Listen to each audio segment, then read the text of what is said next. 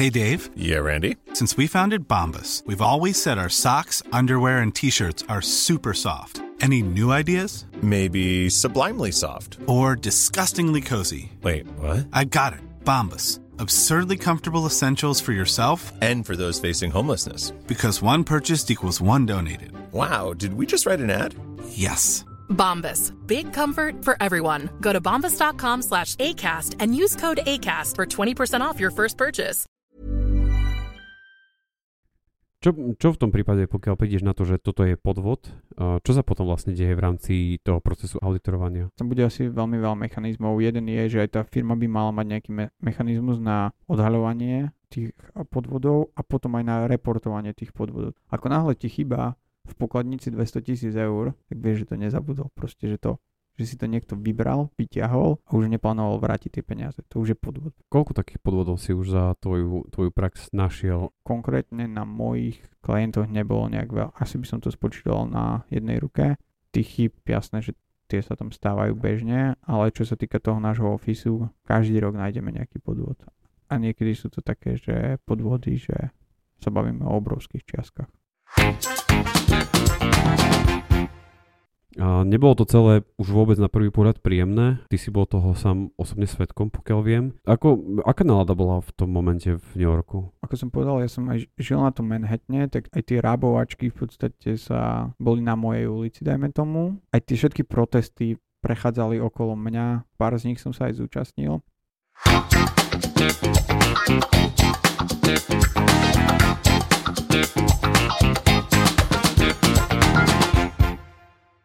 Vážení poslucháči uh, podcastu na Trojici vo Dvojici, znova som nesmierne rád, že, že ste si ma zapli, že ste si našli čas a že chcete, chcete mi ho trošku venovať. A znova som rád, že môžem pred sebou privítať uh, svojho ďalšieho hostia. Um, my sme to tak trošku teraz preberali asi pol hodinu, hodinu, že všetky možné blúdy sme prebrali a jedna z tých vecí bola, že koľko sa vlastne poznáme, tak David, koľko sa asi tak, tak poznáme celkovo? Keď to dobre počítam, tak je to 26 rokov a 1,5 mesiaca. 26 rokov a 1,5 mesiaca. A tým chceme povedať, že si môj čo? Spolužiak. spolužiak. A ďalší spolužiak, tento sa ale po 1.4 vydal tou lepšou e, cestou. Čauko Maťo. A, a bol môjim spolužiakom až do konca 8-ročného gymnázia. A nie, že by som tu chcel e, mať nejakých len, len svojich kamarátov, ale ale mnohí, mnohí z našich spolužiakov majú veľmi zaujímavé príbehy. A David Dankovič, vítaj v mojom podcaste. Ďakujem za pozvanie. Vieš asi, prečo som ťa zavolal. Mm, Tvoja práca bola spätá trošku aj s pobytom, ktorý si venoval v Amerike. A chceme sa tomu trošku venovať, ale skôr sa poďme pozrieť na to, čo sa stalo po strednej škole. My sme maturovali, ty si vlastne potom odišiel s inými do Bratislavy na vysokú školu.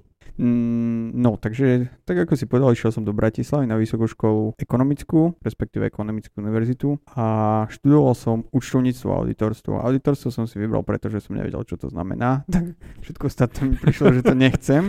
A toto som nevedel, že čo znamená, tak to možno chcem. No, ale to bolo tam ďalších 40 odborov, ktoré som vedel, že nechcem.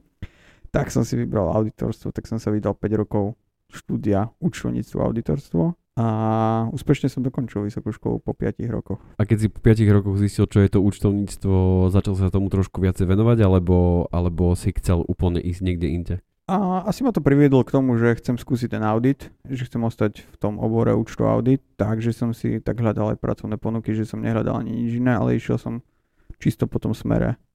Chcem byť auditor. Jasne, ty si ale nastúpil do jednej firmy, potom si prestúpil do inej firmy kvôli, eh, kvôli nejaké lepšej ponuke, ktorú si dostal, alebo príležitosti lepšej?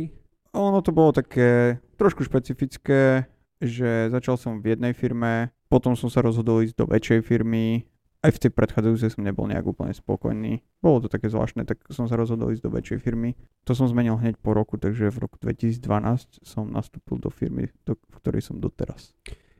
Viem, že ten auditor, on sa dokáže aj špecializovať na konkrétne druhy spoločnosti. Akému smeru auditorstva sa venuješ ty? Ja mám špecializáciu na poisťovne, a to znamená, že robím väčšinu svo- mojich klientov sú poisťovne, takže najväčšie slovenské. Na Slovensku nemáme tak veľa poisťovní, takže mám tam aj nejaké výrobné firmy, mám tam aj nejaké také, že predajné firmy, ale akože moja najväčšia špecializácia sú poisťovne. Každý ten korporát má svoje um, pomenovanie ako keby, že tých pracovných pozícií a ty už asi nie si asi junior, ale dá sa povedať, že si už senior, alebo že si už ten, ktorý má zodpovednejšiu prácu, alebo teda robí nejaké rozhodnutia, alebo proste má nejakú aj zodpovednosť? Dobre hovoríš, som na pozícii manažer manažer, takže už máš pod sebou ako keby, že nejakých ľudí, alebo teda nejaký tím, ktorý už uh, aj vlastne manažuješ. Tak toto funguje u nás, že na tom týme máš nejakého juniora, seniora a ja som potom ten manažer, ktorý tam s nimi nie je každý deň, keď oni idú na tú zákazku, ale dvakrát, trikrát do týždňa sa tam ukážem, ale popri tom mi bežia za ten týždeň nie len jeden audit, ale viacej auditov, to znamená, že tak nejak pendlujeme medzi nimi a robím len tie rozhodnutia, ktoré akože také sú možno zložitejšie, pozerám tie veci, ktoré sú zložitejšie, už nejdem úplne do toho detailu na takých ľahších veciach, ktoré, ktoré sú viac menej iba um, také niečo, čo musíš spraviť, ale nevyžaduje to nejakú veľkú formu judgmentu. Treba povedať, že ten audit, ktorý robíš ty, je vyžiadaný audit. To znamená, že audit, ktorý si firma vyžiada, aby ste prišli robiť, alebo robíte v podstate ako keby aj kontrolu nečakanú do tej firmy. Vždycky je to medzi nami a klientom postavená zmluva, to znamená, že oni presne vedia, kedy prídeme. Nikdy to nie je náhodné, nikdy to nie je prekvapko. Na druhej strane nie je to úplne vyžiadané, ale je to často aj zákonom definované, že musíme mať správu nezávislého auditora. To znamená, že na základe toho my ideme do, do tej firmy a uzavrieme s nimi zmluvu, že nie je to také iba, že oni si povedia, že a možno by som chcel auditora. Sú aj takí, nájdú sa aj také prípady, ale sú to dosť špecifické prípady. Čo ma veľmi zaujíma je fakt, že vlastne ty nemáš nejak veľa rokov, ako teraz 50, 60, proste aby si aj tak nejak vyzeral. A keď prídeš do nejakej, nejakej, nejakej firmy, kde predsa sú asi starší tí ekonomo, ekonomovia alebo tie ekonomické oddelenia, ako berú vlastne mladého človeka, ktorý teraz ich má, on vlastne ich kontrolovať a pritom má menej rokov? Asi tam nastáva ten problém, že keď máme tých juniorov, ktorí sú čerstvo po škole, to znamená, že nemajú toľko skúseností, takže oni sú tí, ktorí sú vystavení takému dennodennému diskutovaniu s klientom a to občas môže priviesť také, že ten klient vie oveľa viac ako ten náš junior. Ale máme dosť intenzívne tréningy, že snažíme sa ich aj nakoučovať na to, že čo presne idú robiť, v čom je tento klient špecifický, aby vedeli odpovedať na nejaké otázky ale veľa tých klientov aj rozumie tomu, že ako to funguje v auditorských firmách.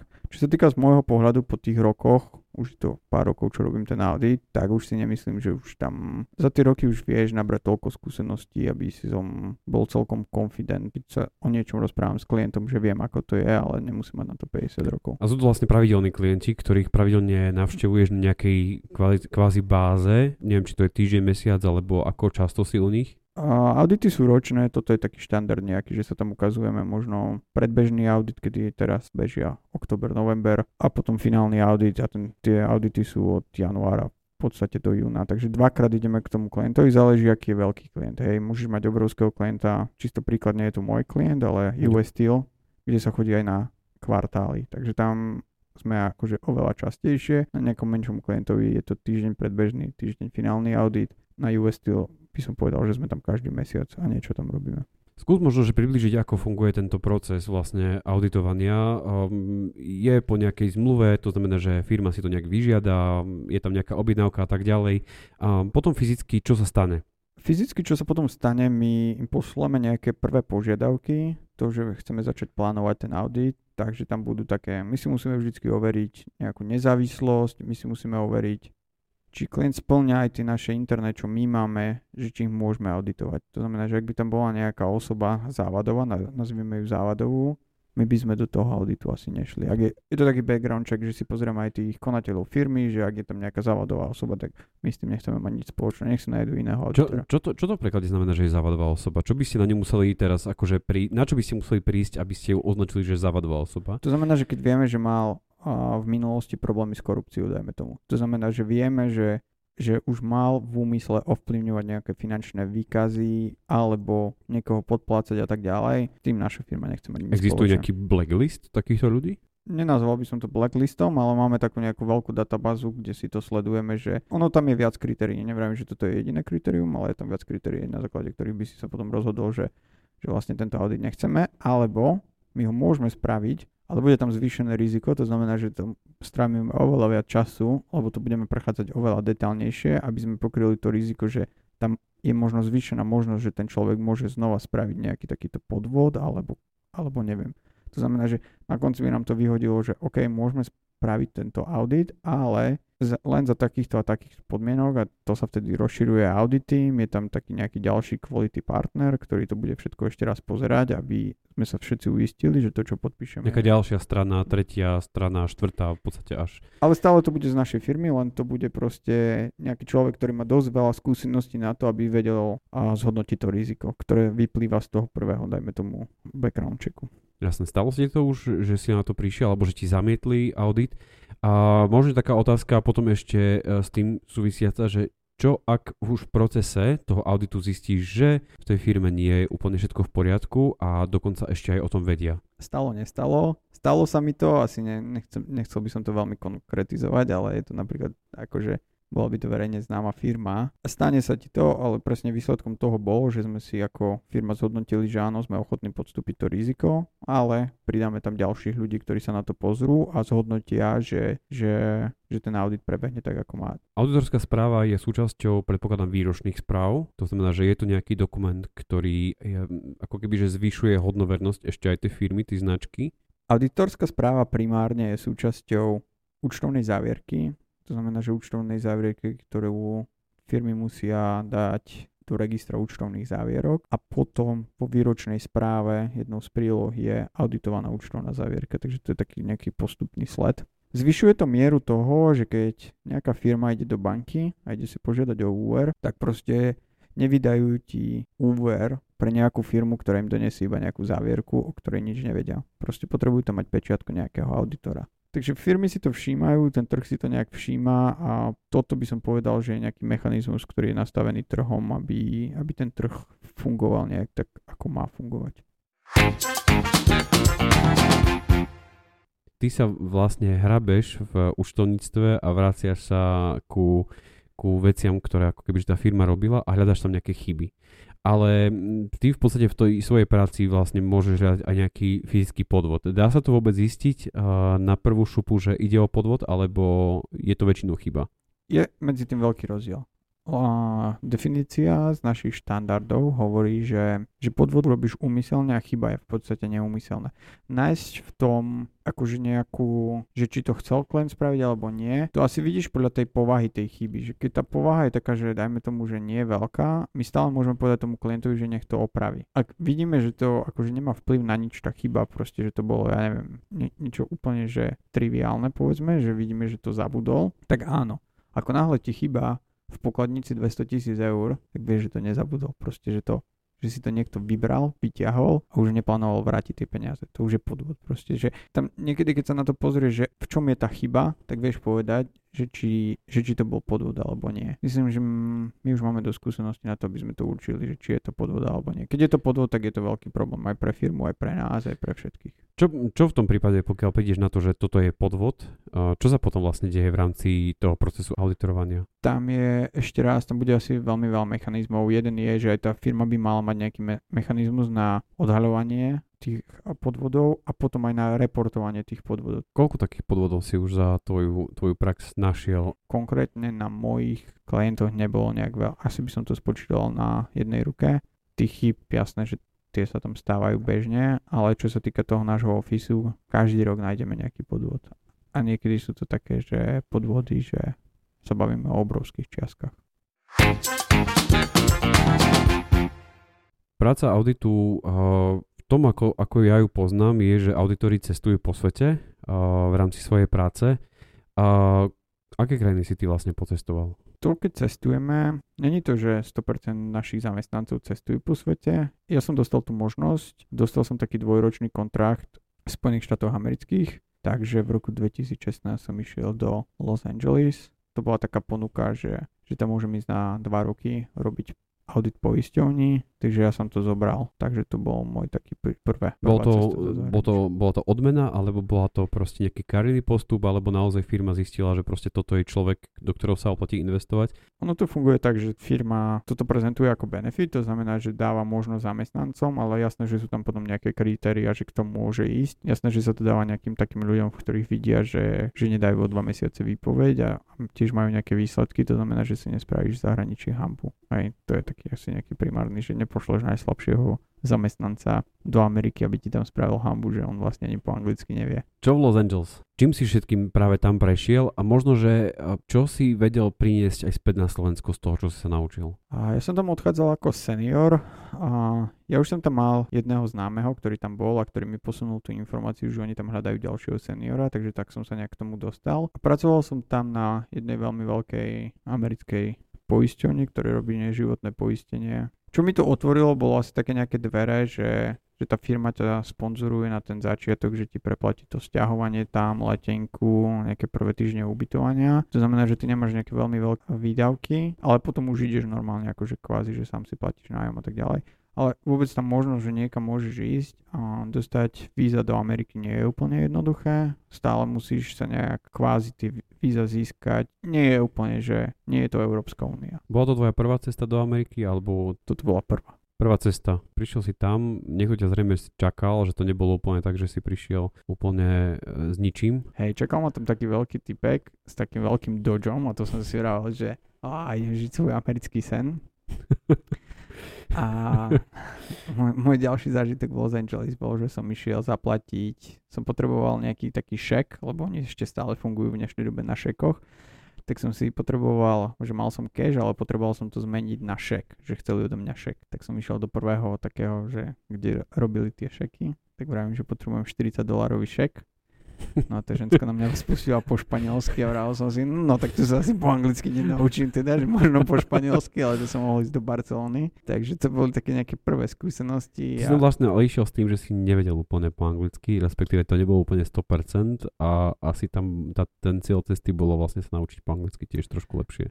Akože vedel som po anglicky, ale išiel som sa s tým, že zdokonaliť aj tú biznis angličtinu, že tým, že v tom budeš v každodennom proste švungu zľava správa, tak, takže si sa trošku zdokonali aj v angličtine. Pocestoval si trošku Ameriku, alebo si stále ostal v tom Los Angeles? Pocestoval som, myslím, že z hora dole, všade. Akože myslím, že mám prejdené celkom veľa toho v Amerike. Čo ťa šokovalo na Amerike? Asi to, že, že sa tam na, na mňa ľudia nepozerali ako na nejakého strangera, aj keď to bolo na začiatku možno vidno trošku aj na tej angličtine, aj to, že, že máš možno veľa otázok, že nevieš, ako to tam všetko funguje, ale nikdy som nemal dojem, že niekto, každý to tak bral, že v tom Los Angeles, ono to je také špecifické tým, že je to také mesto, kde je strašne veľa prisťahovalcov, že, že ako keby každý sa ti snaží nejak pomôcť, alebo minimálne neodvráti pohľad od teba, keď potrebuješ pomoc a že takí ľudia dokážu byť celkom aj napomocní. Tak to, to mi celkom tak prišlo, že Nikto neriešil, že som z nejakého Slovenska. Jasné, že sa opýtali, čo odkiaľ si, ale nikdy som sa nestretol s takým nejakým pohrdaním alebo niečím takým proste. Skôr som si z toho potom už robil srandu. Že je tam taká vyššia miera tolerancie voči, mm. voči iným ľuďom. Hej, že proste ľudia to neriešia. Tam vedia, že aj v tom LA, proste to, skadiaľ sú tam tí ľudia, že je tam strašne veľa Aziatov, že je tam strašne veľa ľudí zo strednej Južnej Ameriky, potom z iných čiast Ameriky, tak každý je tam v podstate nejaký pristahovalec, takže ono to každému prišlo tak normálne, že proste, že OK, teraz idem žiť do LA. Proste, a nikomu to neprišlo vôbec divné, čo u nás na Slovensku mám taký dojem, že, že už dokážeme si nadávať len kvôli tomu, keď sa niekto medzi Bratislavou a východom, dajme tomu. To mi príde úplne divné. Ale Možno, že práve to je, čo by sme sa mohli naučiť aj my od, od zahraničia, že, že tolerovať trošku viacej tú inakosť a že ste z inej krajiny a, a nechať, nech si ten človek nájde tú svoju príležitosť na, na lepší život v podstate. Ja som to dneska napríklad, ma to napadlo, keď som pozeral správy, že, že máme nedostatok lekárov a to ma tak napadlo, že ešte donedávna k nám možno aj chceli prísť nejakí ľudia a namiesto toho, aby sme si vybrali, že aké profesie nám chýbajú a že akých ľudí by sme si tu teoreticky vedeli pustiť, dajme tomu, že že máme takú núdzu o lekárov a zdravotné sestry, tak sme povedali, že nie. Neviem, akože príde mi, že teraz môžeme celkom zafúčať na tom, že nebudeme mať lekárov a sestričky, čo mi príde celkom divné, keďže nejakí ľudia mohli mať takú víziu, že by prišli pracovať na Slovensku. Ja som si načímal na tvojom Facebooku počas uh, tvojho pobytu v Amerike, že si chodil na večernú školu umenia alebo na kreslenie. Tvoj výtvor, teda tá fotka z tej tvojej strany bola celkom dosť vtipná, myslím si. Kresba veľmi podobná mojej. Kresbe je, je podobná aj kresbe mojej sestry, keď mala 3 roky. Čo podľa mňa podoba veľmi veľká. Ten kamarát, ktorý ma do toho prihlásil, mi nepovedal, že 12 rokov chodil na kresle, na výtvarnú. a jeho kresba vyzerala dobre a moja vyzerala, že nie tak dobre. Takže to bol v podstate taký aj party life, tá celé LA.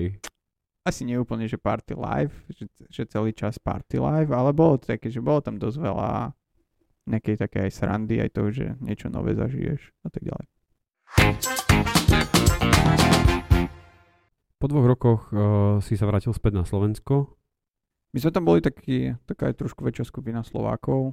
V podstate všetci sme to v jednom čase tak nejak, že tak asi končíme, ideme na Slovensko. Asi prišiel ten správny čas sa vrátiť. A po druhé, ja som v tej Amerike dostal aj to povýšenie na manažéra, tak sa potom riešilo, že kde dostanem svoje portfólio, či na Slovensku alebo v Amerike. Tak sme sa rozhodli, že asi to bude lepšie pre všetkých, že bol núdza o manažéra na Slovensku na poisťovniach, tak som sa vrátil na Slovensku. Čo ťa potom lákalo? Lebo ja viem, že si sa potom vrátil ešte raz do Ameriky. Prečo si tam potom išiel späť? A ešte keď som bol v LA, tak som bol na výlet v New Yorku a nejak tak vtedy som vyslovil takú myšlienku, že keď bude možnosť, ešte by som raz chcel ísť do Ameriky a žiť aspoň chvíľu v New Yorku. Že to mesto malo pre mňa úplne iný vibe, ako má, ako má LA, tak som si povedal, že to by bolo. A potom prišli do toho ešte nejaké osobné veci a vypalilo to tak, že som bol na Slovensku 8 mesiacov a v podstate som sa rozhodol, že idem naspäť do New Yorku. Podarilo sa mi tam vybaviť celkom dobrú pozíciu stále v našej firme, ale na uh-huh. poisťovníckom klientovi. To znamená, že všetko to, čo akože, čomu sa venujem. Oni po- povedali, že oni by ma potrebovali hneď, to mi vtedy všetko tak zapasoval, takže som sa rozhodol ísť znova do New Yorku. Čo ťa práve na New Yorku šokovalo, alebo čo ti prišlo za strašne zaujímavé? Ten môj audit a ten môj taký profesionálny svet v podstate žije na, v New Yorku. Tam sa tam žijú najväčšie firmy, tam sú, tam je strašne veľa finančných inštitúcií, to znamená, že strašne veľa sa toho odohráva v New Yorku. A ten taký nejaký život, meský život, ktorý je v New Yorku, tak to všetko mi sadlo do toho, že asi toto by som chcel ešte skúsiť, že proste robiť tie úplne najväčšie firmy finančné v New Yorku a proste žiť ten meský život, to znamená Velej sa všade musíš ísť dopravovať autom, v New Yorku zoberieš metro a proste nejak to tak veľmi neriešiš. Akože, chcel som si to skúsiť, nejak ma, nejak ma to tak lákalo, ale poznám strašne veľa ľudí, ktorí mi povedali, že ich New York vôbec neláka. Je to proste taký nejaký, akási možno osobnosť, akú máš povahu, čo sa ti páči a ten New York, ten meský život, to, že, že proste, že na strašne malom území Manhattanu sa deje strašne veľa. Proste máš tam všetky reštaurácie, máš tam absolútne všetko v dosahu veľmi malinkom. Keď si mladý, tak žiješ na tom Manhattane, kde máš štandardne veľmi malý byt. Na Manhattane sú malé byty. Uh-huh. Potom, keď človek akože príde do momentu, že si ide založiť rodinu, tak sa posúva do časti New Jersey, čo je iba cez rieku, ale tam si už vieš kúpiť akože dom, tam si vieš kúpiť nejakým pozemkom a už vieš viesť ten taký rodinný život. Stále vieš dochádzať vlakom naspäť do New Yorku, keď potrebuješ kvôli práci, lebo tvoja okay. práca.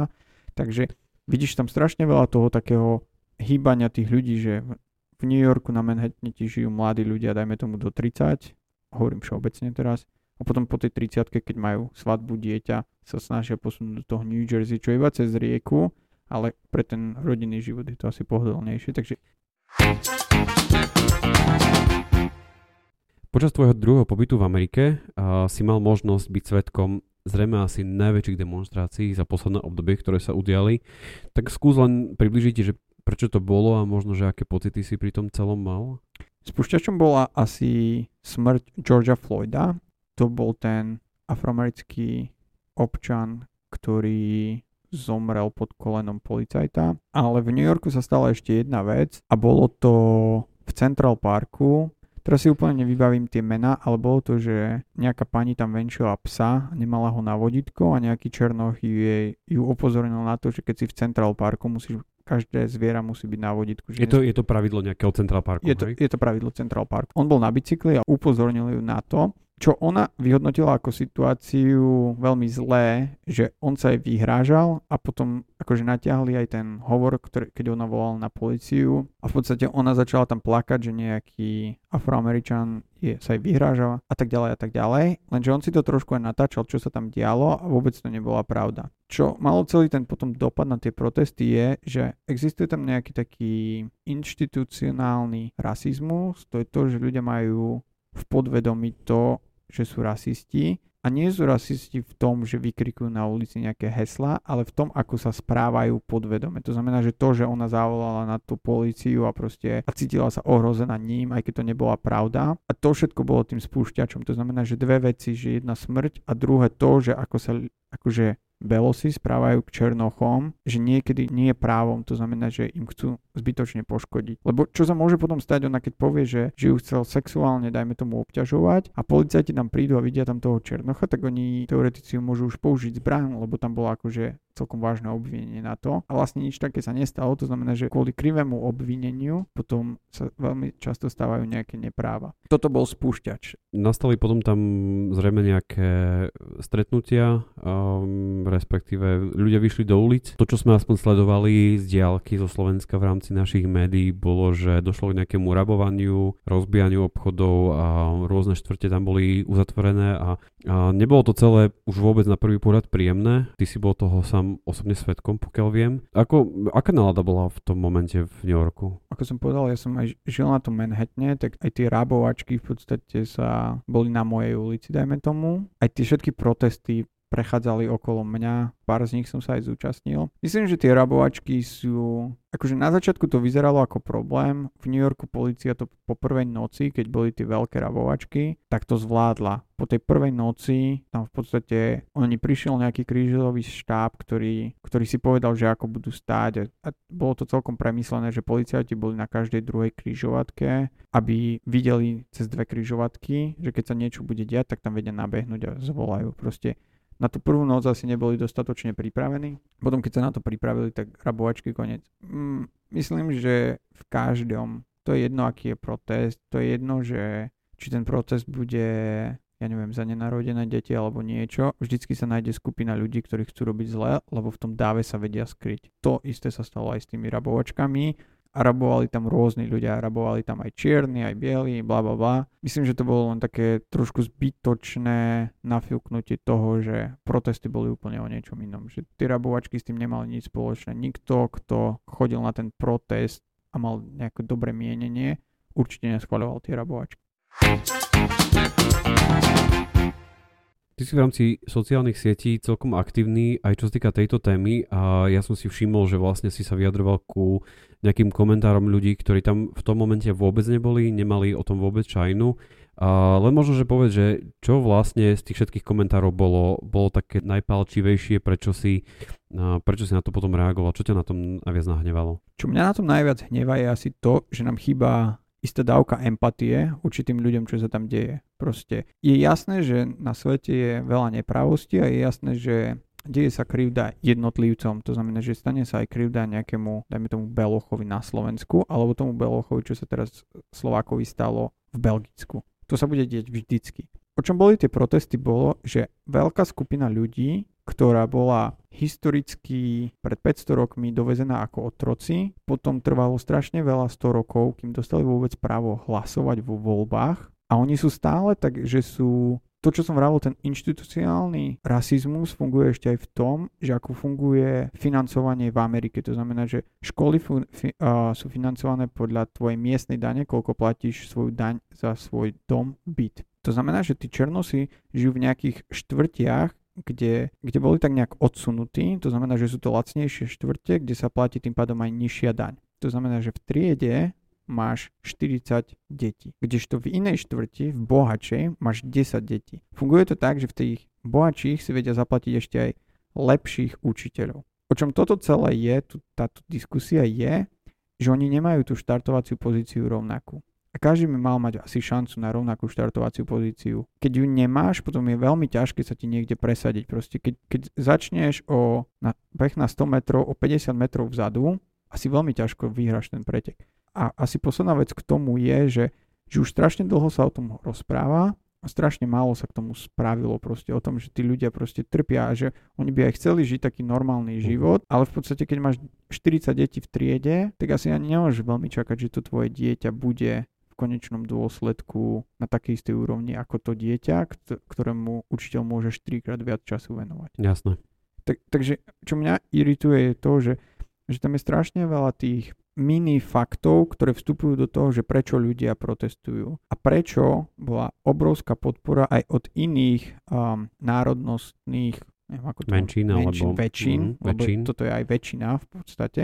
A tá väčšina, v podstate ja som to videl v našej firme, kde ten môj partner v našej firme je najvyšší na tej zákazke, je ten privilegovaný človek v Amerike. Beloch, po 50 finančne zahojený a on tvrdil, že doteraz mal problém si vlastne uvedomiť to, že ako je on privilegovaný. Že proste, že mu chýbala tá, tá dávka empatie proste voči tomu, že ako to vlastne funguje. On si žil v tej svojej, dajme tomu bublinke, kde mu bolo dobre a chýbala mu to empatia. Mali sme strašne veľa rozhovorov ako tým, že čo môžeme spraviť, čo, ako môžeme tejto situácii pomôcť. A videl som aj na tých ľudí, ktorí sú akože privilegovaní, že chcú robiť zmenu. To znamená, že tá, tá podpora toho tej menšiny bola skutočne obrovská aj z tých iných ľudí proste, ktorí, ktorí nie sú tam menšina. To znamená, že tu keď niekto ide o tom rozprávať, že prečo s tým nesúhlasí, tak asi nebol v Amerike, pretože tam to malo obrovskú podporu tých všetkých ľudí. A to bolo úplne jedno, že či si bol Aziat, či si bol zo Strednej Ameriky, či si bol pristahovalec, alebo si bol Beloch. Proste obrovská masa ľudí ich podporovala. Nevravím, že všetci chodili na protesty, lebo chodí na protesty je Jasne. zase niečo iné, ale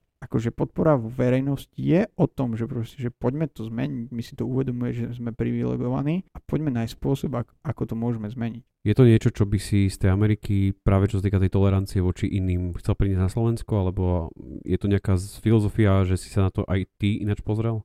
Tolerancia a empatia je podľa mňa v tomto také, že dve, dve práve slova, ktoré by som k tomu povedal, že, že sme málo empatickí voči tým iným ľuďom, ktorí možno trpia alebo majú iné problémy a nevieme sa do, do nich vcítiť a myslím, že toto nám dosť chýba. Aj o tom, že ideme hodnotiť, že čo sa deje v Amerike, keď tomu nerozumieme. No neviem, asi mi to príde trošku, trošku bizarné riešiť niečo, čo je od teba 6000 km a nepoznáš detaily, ale musíš povedať, že vlastne všetkému rozumieš. S tým mám problém, že, že Slovak má problém povedať, že tomu nerozumiem, alebo nemám názor na to. Proste musíme mať názor na všetko a často je brutálne neempatický, netolerantný. Vážení posluchači eh, podcastu na Trojici vo Dvojici, dúfam, že vám tento podcast páčil, že si ma zapnete aj na budúce. Ja, David, ďakujem ti, že si bol mojím hosťom a že sme sa takto mohli porozprávať vážne, vtipne a všetko toto dokopy. Toto práve ťa definuje, že, že si strašná kopa no, akože takej srandy, ale poďalšie si aj vážny človek, ktorý berie, berie tú svoju prácu naozaj vážne, to ako to, ako to celé hovoríš. Ďakujem ti ešte raz, že si bol u mňa v podcaste. Ďakujem veľmi pekne za pozvanie a, a keby ste mali hociaké otázky, tak kľudne sa spýtajte Joška. On, mi, on mi ich posunie. Ďakujem pekne. Ahojte.